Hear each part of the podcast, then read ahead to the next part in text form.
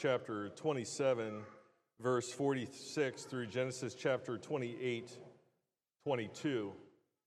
And if you would, please turn to Hebrews chapter 11 as we begin the message. Hebrews chapter 11.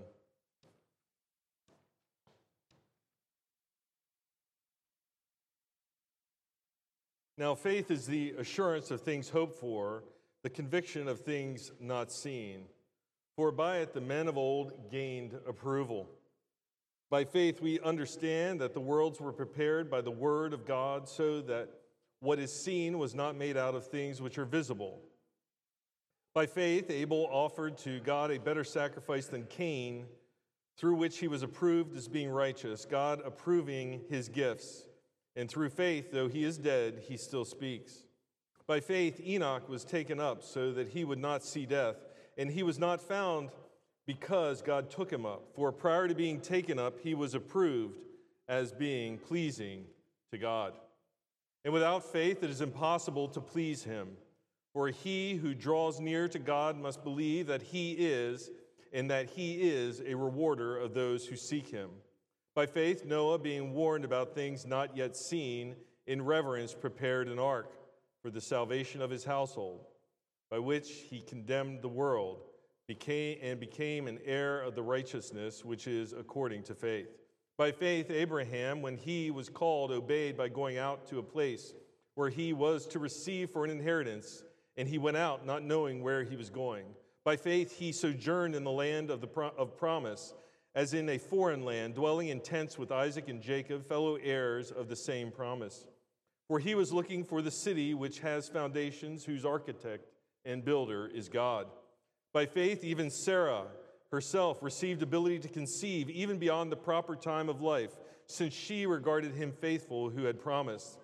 Therefore, there were born, even of one man, in him as good as dead at that, as many as the stars of heaven in number and the innumerable as the sand which is by the seashore. All these died in faith without receiving the promises, but having seen them and having welcomed them from a distance, and having confessed that they were strangers and exiles on earth.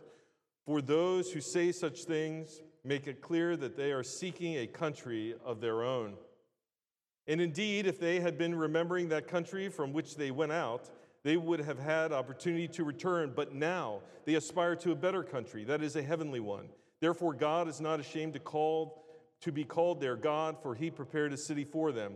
By faith, Abraham, when he was tested, offered up Isaac, and he who had received the promises was offering up his only son, to whom it was said, In Isaac your seed shall be called.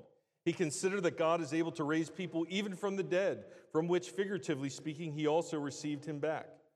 By faith, Isaac blessed Jacob and Esau, even regarding things to come. This is God's word as our means of introduction into this passage. And I would propose to you that this faith has nothing to do with your feelings about it. We even look at that passage right there and we see did what were Noah's feelings when he was sealed up inside the ark? Noah, it wasn't about feelings. It was about trusting what the Lord was doing. It was about following the sovereign God. It was about knowing that God was with him. God was with him. The title of this message then today is Wherever You Go. And we leave that blank, which we'll fill in along the way. So there are a number of pieces to this particular message today, broken into four parts we would say that the first verse in 2746, uh, we'll title it Marriage to the Land. Verses 1 through 5 of chapter 8, we'll call it Blessing a Deceptive Son. Verses 6 through 9 of 27, we will call it Esau Tries to Amend. And then finally, verses 10 through 22, A Ladder of Promise. So, starting in verse 46 of 27, it says this Then Rebekah said to Isaac, I am tired of living because of the daughters of Heth. If Jacob takes a wife from the daughters of Heth, like these from the daughters of the land, what good will, will my life be to me? We recall from last week that Esau had taken wives from Canaan. And not a whole lot more was said about that because then we got into the then we got into the deceptive the deceptiveness of Rebekah and Isaac for getting the blessing that was supposed to go to Esau. But it comes back around now. These, these wives from the land, these wives that Esau had taken from Canaan, it doesn't take much to recall that those Canaanite women were uh, not part of the promise. They were not part of, of what this Abrahamic line was to be part of. Yet here we have Esau taking wives from that land. He is binding himself to that land. Hear me now. In the marriage relationship, as married together, as two, two people come together in marriage, they are closer than their blood relatives are to them. You are closer to the person you are married to than you are to blood relatives that you have. It's scriptural in what it says. The two shall become one. Okay? So when we see Esau here taking wives of Canaan, the land that will be given at some point in the future to the seed of Abraham, what we see is he is binding himself to that land. He is, I don't want to press too hard on it, but he, he's becoming more one part of the land. He is, instead of sojourning in the land, he is making that part of his home. We would even think about like the marriage ceremony that we had the other week here. That when two, when a couple comes together, right, their family becomes your family and vice versa. And so this is what he's done. And now there's a problem. As Rebecca says, I am tired of living because of these daughters of Heth. These Canaanite women that Esau is married to, they are wearing me out. They are not of the same kind and quality that should be thought of with the Abrahamic line. For some reason, they are causing division. It doesn't say why, it just says it's a problem. And the problem comes back that they are Canaanites.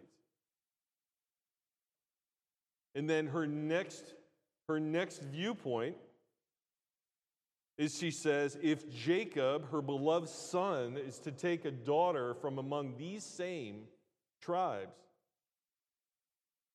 then my life is essentially over.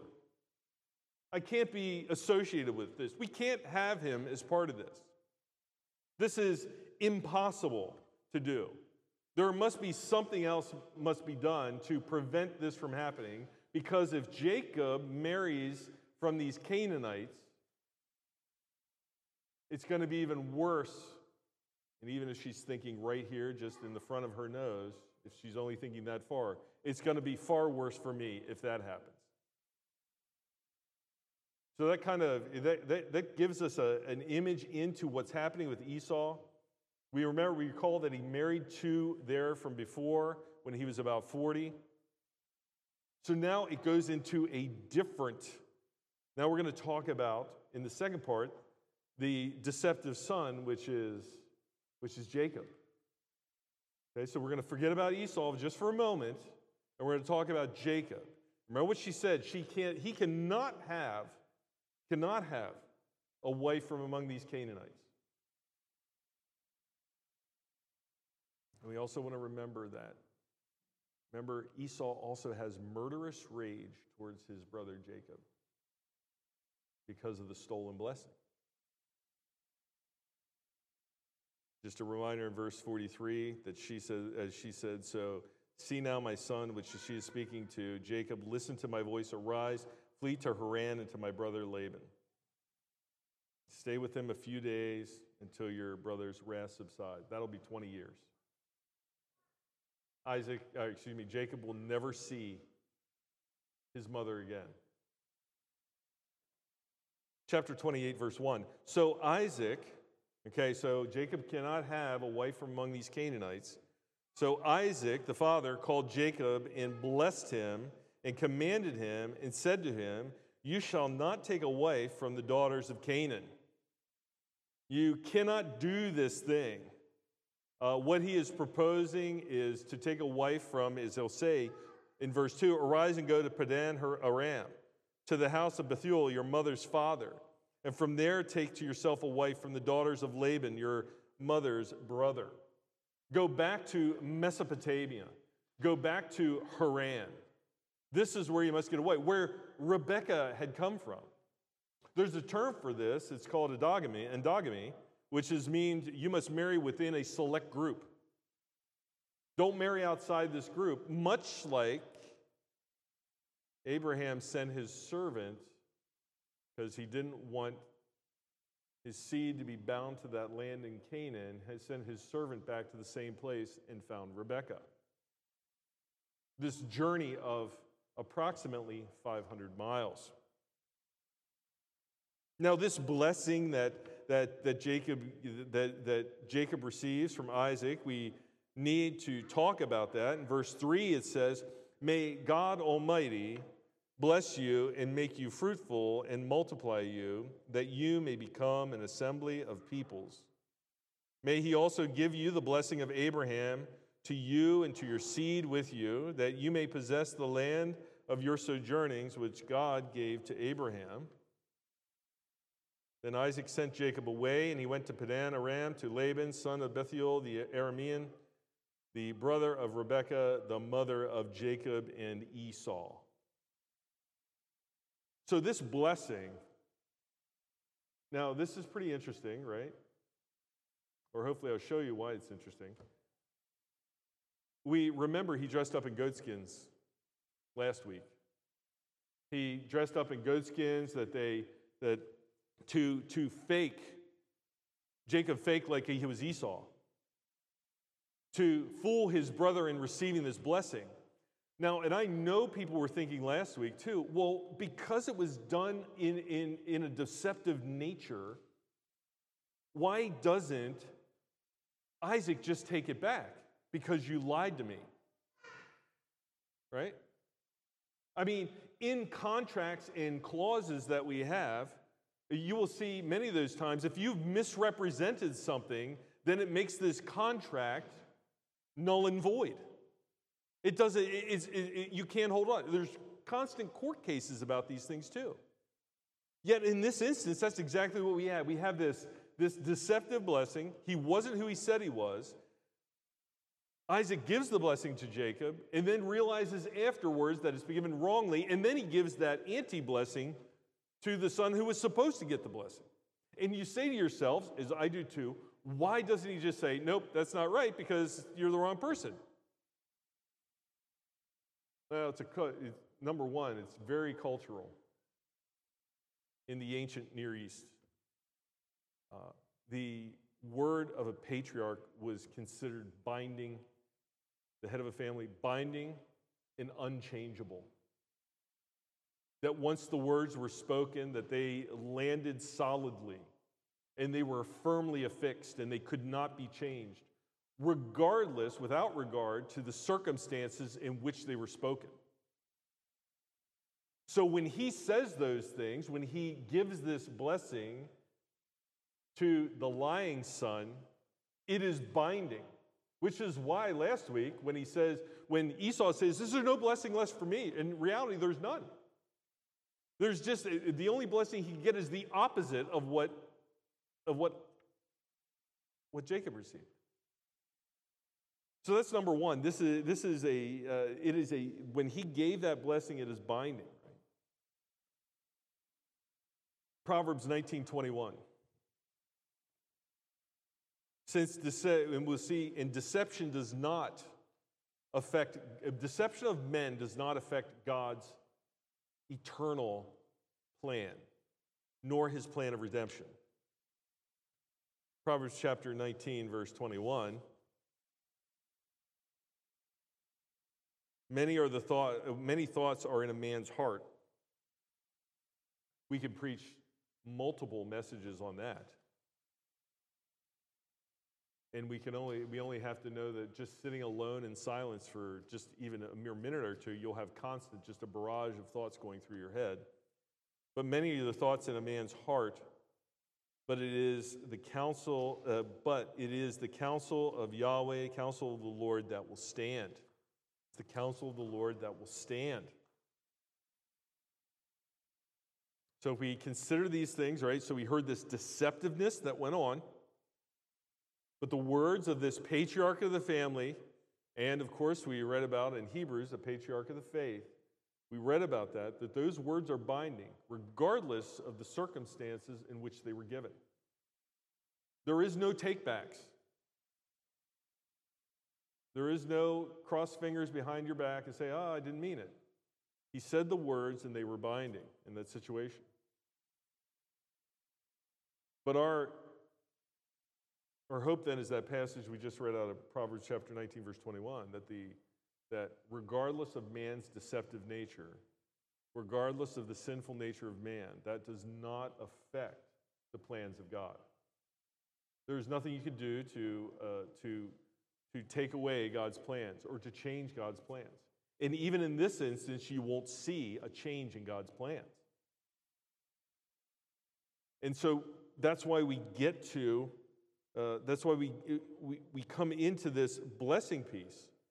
So now, what does, what does Isaac do? He officially blesses the son. He looks right at his son Jacob and he said, May God bless you and make you fruitful and multiply, that you may become an assemblies of people. May he also give you the blessings of Abraham to you and your seed with you, that you may possess the land of your sojournings which God gave to Abraham. Now, I want us to notice that the blessing that he is giving, he is not transferring the covenantal blessing that the Lord has given. Okay, this is a blessing of the Father to the Son. And when he says, May the Lord also give you the blessing that was given to Abraham, right? So we have the blessing of the Father. He's not saying, okay, the blessing that the Lord gave to me, I'm giving to you. That is not what he is saying. What he's saying, I'm blessing you. I'm blessing you that you would be fruitful, that you would multiply, that these things would be great for you. And I also am saying to you, may Abraham, the Abrahamic blessing, the blessing that was given to your grandfather, May you also get that same blessing. Go in peace. You are my son. Go in peace, but you must run from your brother Esau, because Esau will kill you. Okay, so we have the we have the giving of the father's blessing. The father says, May the Lord give you that same blessing. Now, of course, this is super important to, to Jacob, right? I mean, he's literally stolen a blessing because he's dressed up in goatskins. Nothing about this feels right. Okay? And he's got the anger of a brother that wants to murder him because of it. But now to receive this blessing from his father is, is assuring him. We must also remember, uh, in certainly with Jacob, I don't think it's too much to press on the text, that if you have done something like this, basically stolen a blessing, it is not beyond the realm of possibility to think that you won't get any blessing because of what you've done, because of your deception, because of your lying. Most of all, not to receive the blessing that had come to his grandfather, Abraham. But here it is Isaac is saying, I'm giving you that blessing that you took deceptively my word stands. And may the Lord God Himself do the same thing to you that He promised to Abraham. So now we shift one more time. So now we're back to, in verses 6, uh, we're going to pick up there at 6 through 9. Now we're going back to Esau. Esau heard about this. It says there, and Esau saw that Isaac had blessed Jacob and sent him away to Padan Aram to take for himself a wife from there. And that when he blessed him, he commanded him, saying, You shall not take a wife from the daughters of Canaan. Esau thinking, Well, hold on, I have, a, I have wives from the daughters of Canaan. And my father just told my brother not to take a wife from these tribes. In seven, and, and that Jacob had listened to his father and his mother and had gone to Padan Aram. Eight, so Esau saw that the daughters of Canaan were displeasing in the sight of his father Isaac.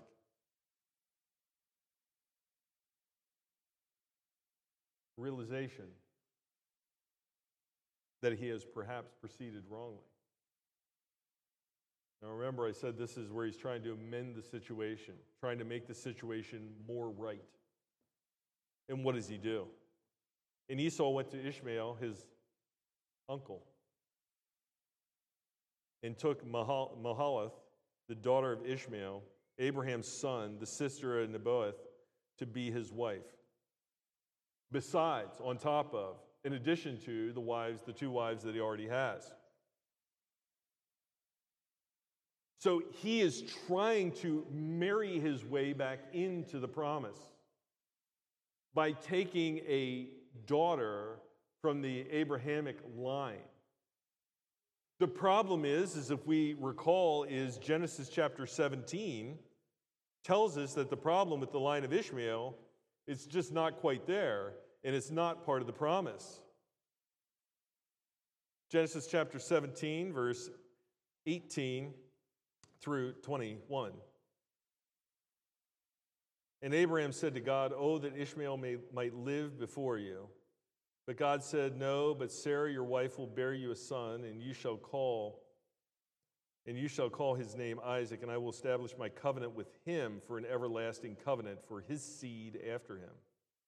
As for Ishmael, I've heard you. Behold, I will bless him and will make him fruitful and will multiply him exceedingly, and he shall become the father of twelve princes, and I will make him a great nation. But my covenant, verse 21, but my covenant I will establish Isaac, whom Sarah will bear to you at this season and this season next year.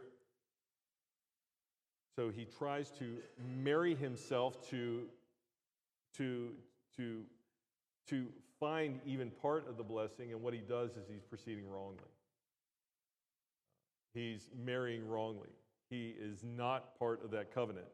And just as an aside, just I've heard this before, and some of us have talked about this the other week, there will be, there will be Muslims will claim, the Muslim, the faith of Islam will claim it comes from the line of Ishmael, and they will claim that we worship the same God. That is not true. The psalm speaks specifically to it that the line of Ishmael makes a covenant against God. They do not worship the same God, they worship a false God, a false idol. And I'll just leave that there. So here we have, and this is what Esau does. He does this thing, he tries to fix the situation, he doesn't fix it at all. So he's married poorly first, he's married, married poorly second. The anti blessing that he received before still stands, there's no change in that. Jacob has taken a trip, is going on a trip to Padan Aram up in Mesopotamia, a trip of 500 miles, away from the brother who said he would kill him after the mother is dead, after Isaac is dead. Verse 10. Then Jacob departed from Beersheba and went toward Haran.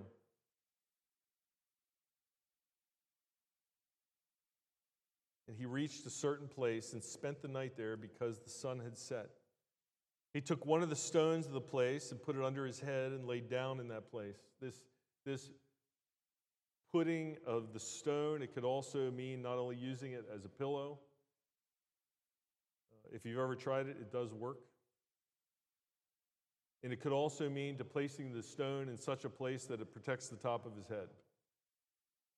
I think it's First Samuel mentions that as a form of protection that is given there. But he takes this stone, and the stone will figure in again, but he places it under his head. He lays down there uh, in the wilderness or near, you know, not, you know, he's out there by himself. He takes the stone. We don't know 100% how far he is in the journey right at the moment, although we are going to come close to Bethel later on, or Luz, what it's first named. But he lays down, he goes to sleep. He's received the blessing from his father, and then the father said, May you also receive the blessing that I gave to, may you also receive the blessing that had been given to Abraham that had been passed on to me. This is what he's going with in looking for a wife. Perhaps we'll just, for the moment, for a second here, we remember that the covenant that the Lord made with Abraham was a blood covenant, it's a binding covenant. It's binding to all of the family members that come after it until somebody breaks that covenant. That to ad infinitum for forever until somebody violates that covenant. We can imagine the things that are going on with Isaac because of what he's done, even though he's received the Father's blessing. He wonders if he has violated that covenant that was made so long ago with his grandfather. We could understand that he could feel very alone in the wilderness. This is the picture that we get, even though there are probably some servants with him. But we get this picture of aloneness that he has just taken a rock for a pillow and he's laying to sleep. It is a picture of a person that is by themselves. This is what we see here, or that's the way he is portraying himself at this, at the, at this point. Now, this section is 10 through 22, that ladder of promise. Verse 15 is going to be very important when we get there. Verse 12 Then he had a dream, and behold, a ladder stood on the earth, with its top touching heaven, and behold, the angels of God were ascending and descending on it.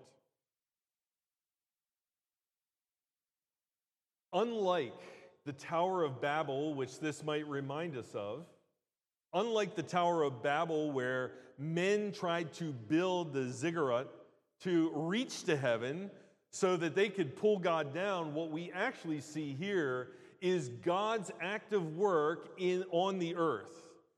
We see that God is sending angels up and down, that, the, that, these, uh, that, that God is active in his creation. He is not, as we said many times before, he is not the absent watchmaker.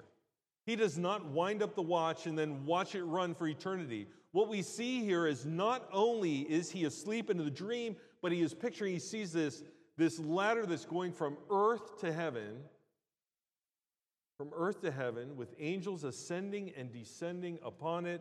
In verse 13, it says, And behold, uh, it is fairly, this behold is an intensive word. Uh, pay attention to what these things that are being said right now. He says, Yahweh, the Lord, stood above it that above this ladder that stretched into the heavens, he could see the Lord there in full command and control of everything. This person, Jacob, who was alone in the wilderness, who had a stone for a pillow, now has this vision who might have felt that the that the covenant that was given to the grandfather was not going to play for him because he was so deceptive with his father. Until the moment that the Lord speaks, we can almost anticipate that there was probably darkness and fear that was there. I think that is the general response when you see people that see the Lord. We see it with Daniel, we see the dark foreboding that came over his grandfather when he went to sleep. And here it is. He sees the angels ascending and descending, not like the Tower of Babel, which I'm sure he's heard about, where they tried to reach heaven, but instead we see heaven reaching down to the earth. We see heaven reaching down to the earth, not separated, but reaching down in, God is reaching down into his creation. 11, and behold, Yahweh stood above it and said, I am Yahweh. I am the Lord, the God of your father Abraham and the God of Isaac. The land on which you lie, I will give it to you and to your seed. Right now, we're having the first parts of the covenant that was given to Abraham way back in Genesis chapter 12, then given even more so in greater detail in Genesis chapter 17. The same words that I'm sure were passed down to him that had been passed down to his father Isaac. When Isaac had said, May the Lord be with you, may the Lord grant you those things, and here the Lord is speaking directly to him.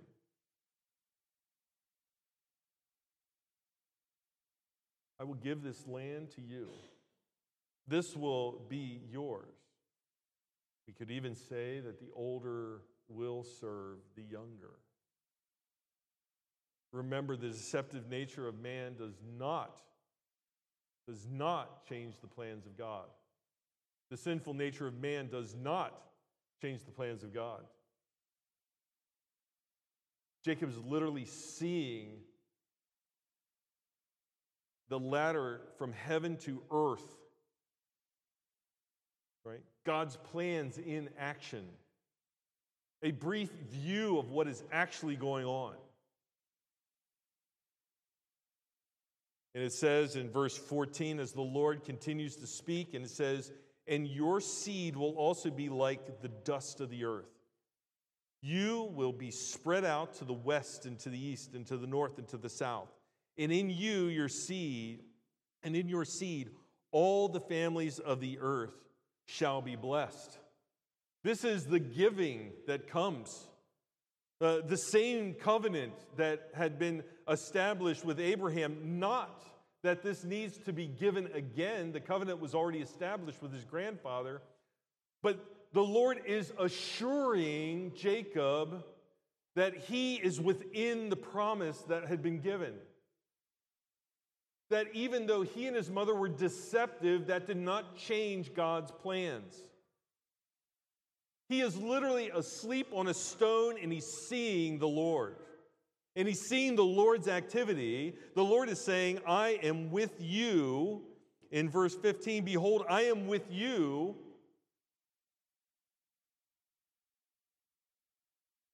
He had to feel somewhat alone up until that point in time because of the events that happened prior to that. But here it is the Lord is speaking. Behold, again, intensive in nature. Look at this. Listen to what these words are. Pay attention. Don't miss this. I am with you. It'd be essentially just grabbing somebody by the shoulders and turning them around and pointing them to something. You need to see this. Don't dismiss this. You need to hear this. You need to know this. I am with you and will keep you wherever you go. And I will bring you back to this land, for I will not forsake you until I have done what I have promised you. That all my promises will stand. That your seed will go out to the four corners of the earth, like the dust that is on the earth. We've gone smaller than sand now. Think about that for a second.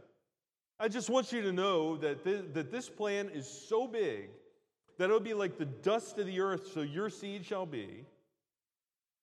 That this promise continues beyond your death and, and goes beyond your children's death and your children's children's death, that this promise stands. I will be with you and will not forsake you.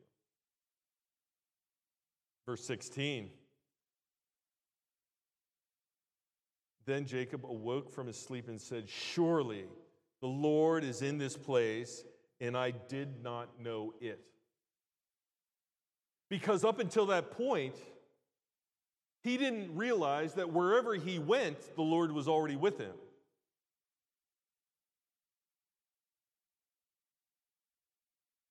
He didn't realize that even when he was being deceptive to his father, the Lord was still there not approving the deceptive nature, but the Lord was still there, guarding the promises that were coming. Because you see, God's promises are not dependent on man's actions, God's promises are dependent upon the truthfulness of God's word. And it is impossible for him to lie. So, this is, this is what you have, and now he has the realization and sometimes I would promote that some of us have had that same realization. We are reading the scripture. Holy mackerel. It's true. He woke from the sleep, and surely Yahweh is in this place, and I did not know it. Because of the things going on in my mind, I could not see what was happening. And then when the Lord shows him a ladder from heaven to earth, angels ascending and descending, and the Lord standing at the very top, at the pinnacle, orchestrating, the architect of everything, engineering all that is there. Surely he is in this place, and I did not know it. In 17, and he was afraid. Right reaction to a sovereign God. Right reaction to a sovereign God. And he was afraid and said, How fearsome is this place? This is none other than the house of God, and this is the gate of heaven. This is the gate of heaven.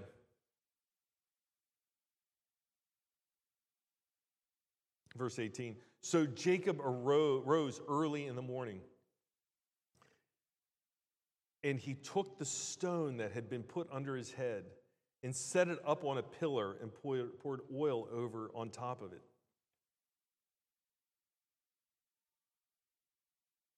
We recall the they are always setting memorials around so that they remember. Remember. The, the, the scripture is full of, in the old, especially in the Old Testament, is full of the Hebrew term zakar, to remember. To remember.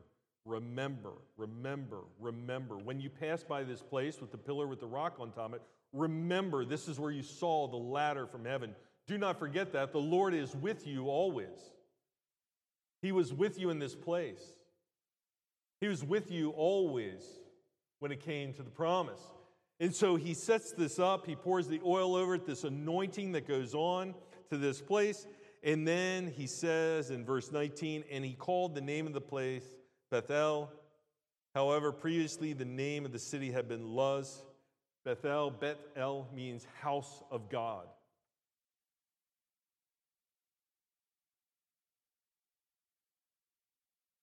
House of God. Just a little hermeneutical note studying the Bible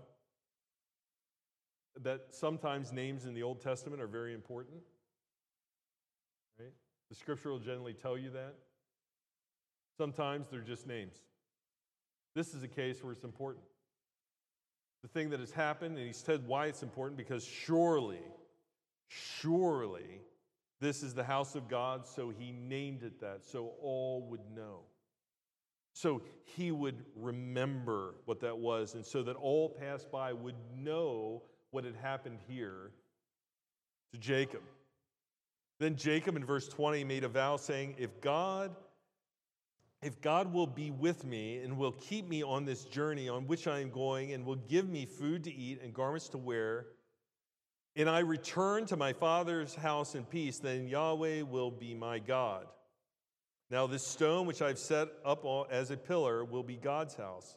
And of all that you give me, I will surely give a tenth to you.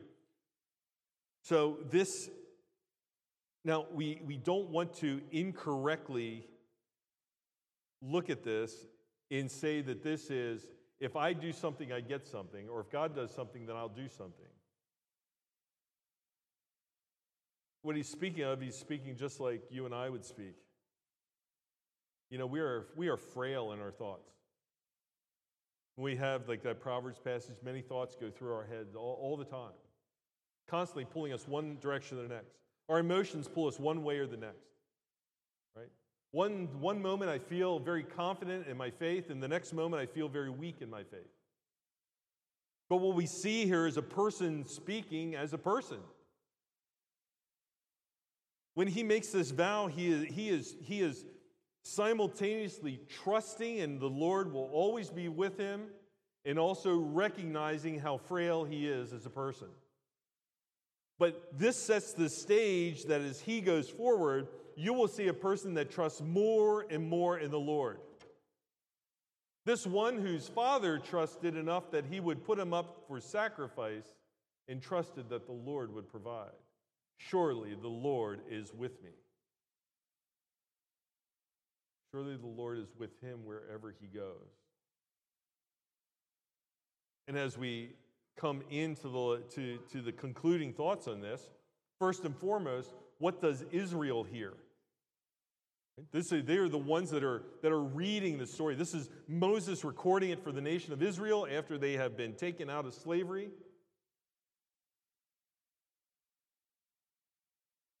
They see and hear, number one, that the Lord has comforted Jacob.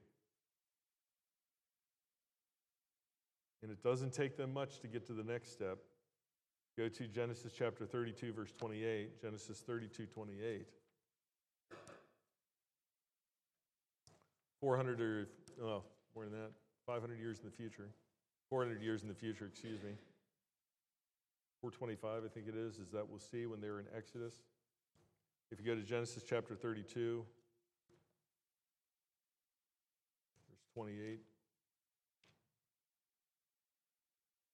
Israel's hearing this story. Then he said, The Lord said, Your name shall no longer be Jacob, but Israel.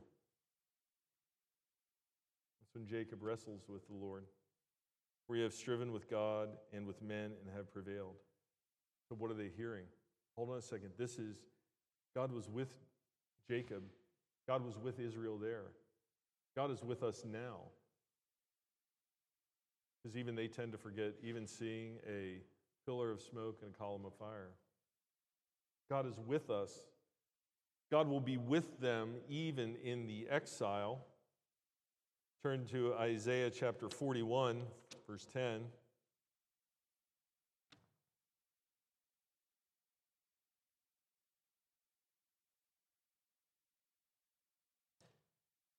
The Lord speaking, Do not fear, for I am with you.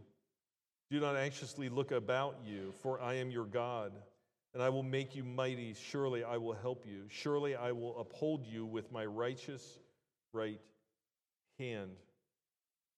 And then turn to Isaiah chapter 43, verse 2.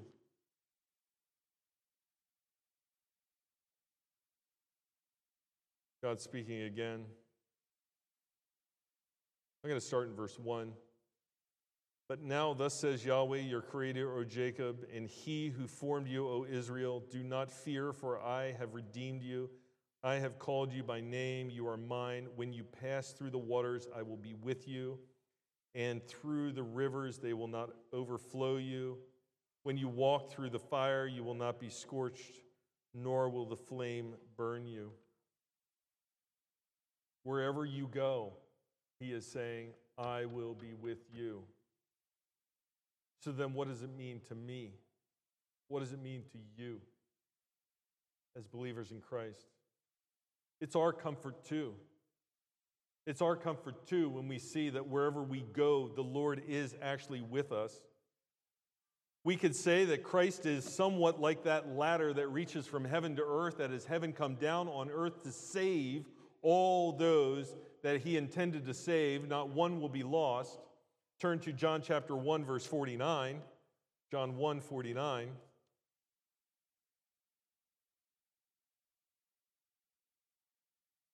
Nathanael answered him, answered Jesus, Rabbi, you are the Son of God, you are the King of Israel. Jesus answered and said to him, Because I said to you that I saw you under the fig tree, do you believe? You will see greater things than these. And he said to him, Truly, truly, I say to you, you will see the heavens opened and the angels of God descend, uh, ascending and descending on the Son of Man, on me. It is our comfort to be found in Christ and to know that He is always with us because we have Him with us always as believers. 1 Corinthians chapter 3 verse 16. 1 Corinthians 3:16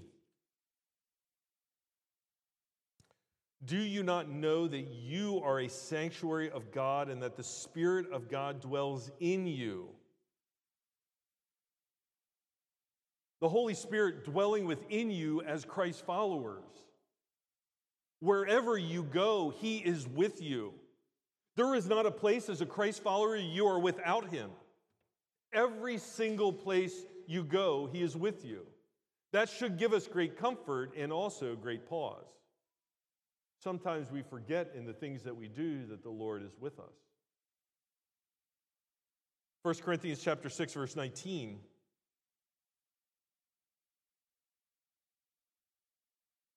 Or do you not know that your body is a sanctuary of the Holy Spirit who is in you, whom you have from God, and that you are not your own?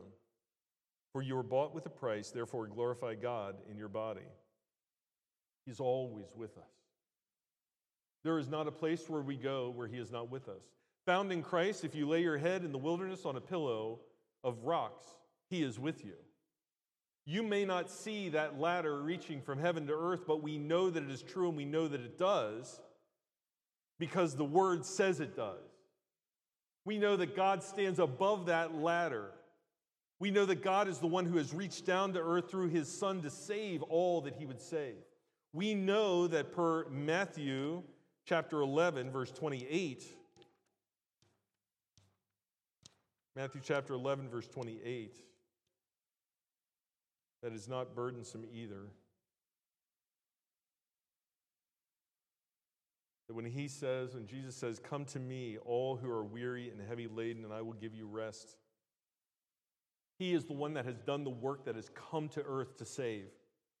Come to me. He didn't come to, he, Jesus did not come to, wor- to earth to burden us, but he came to earth to save us, to take those false things away from us, to focus our worship on the true God, to know the God that stands in heaven. I will give you rest. Verse 29 Take my yoke upon you, learn from me, for I am gentle and humble in heart, and you will find rest for your souls. Verse 30 For my yoke is easy and my burden is light. And then, verse chapter 28 of Matthew, chapter 28 of Matthew, verse 20, part B. And behold, pay attention, look at this, turn your face towards it, make sure you hear what is being said. I am with you always, even to the end of the age. It doesn't say I'm with you sometimes or part of the time or when you feel like I'm with you. It says I'm with you always.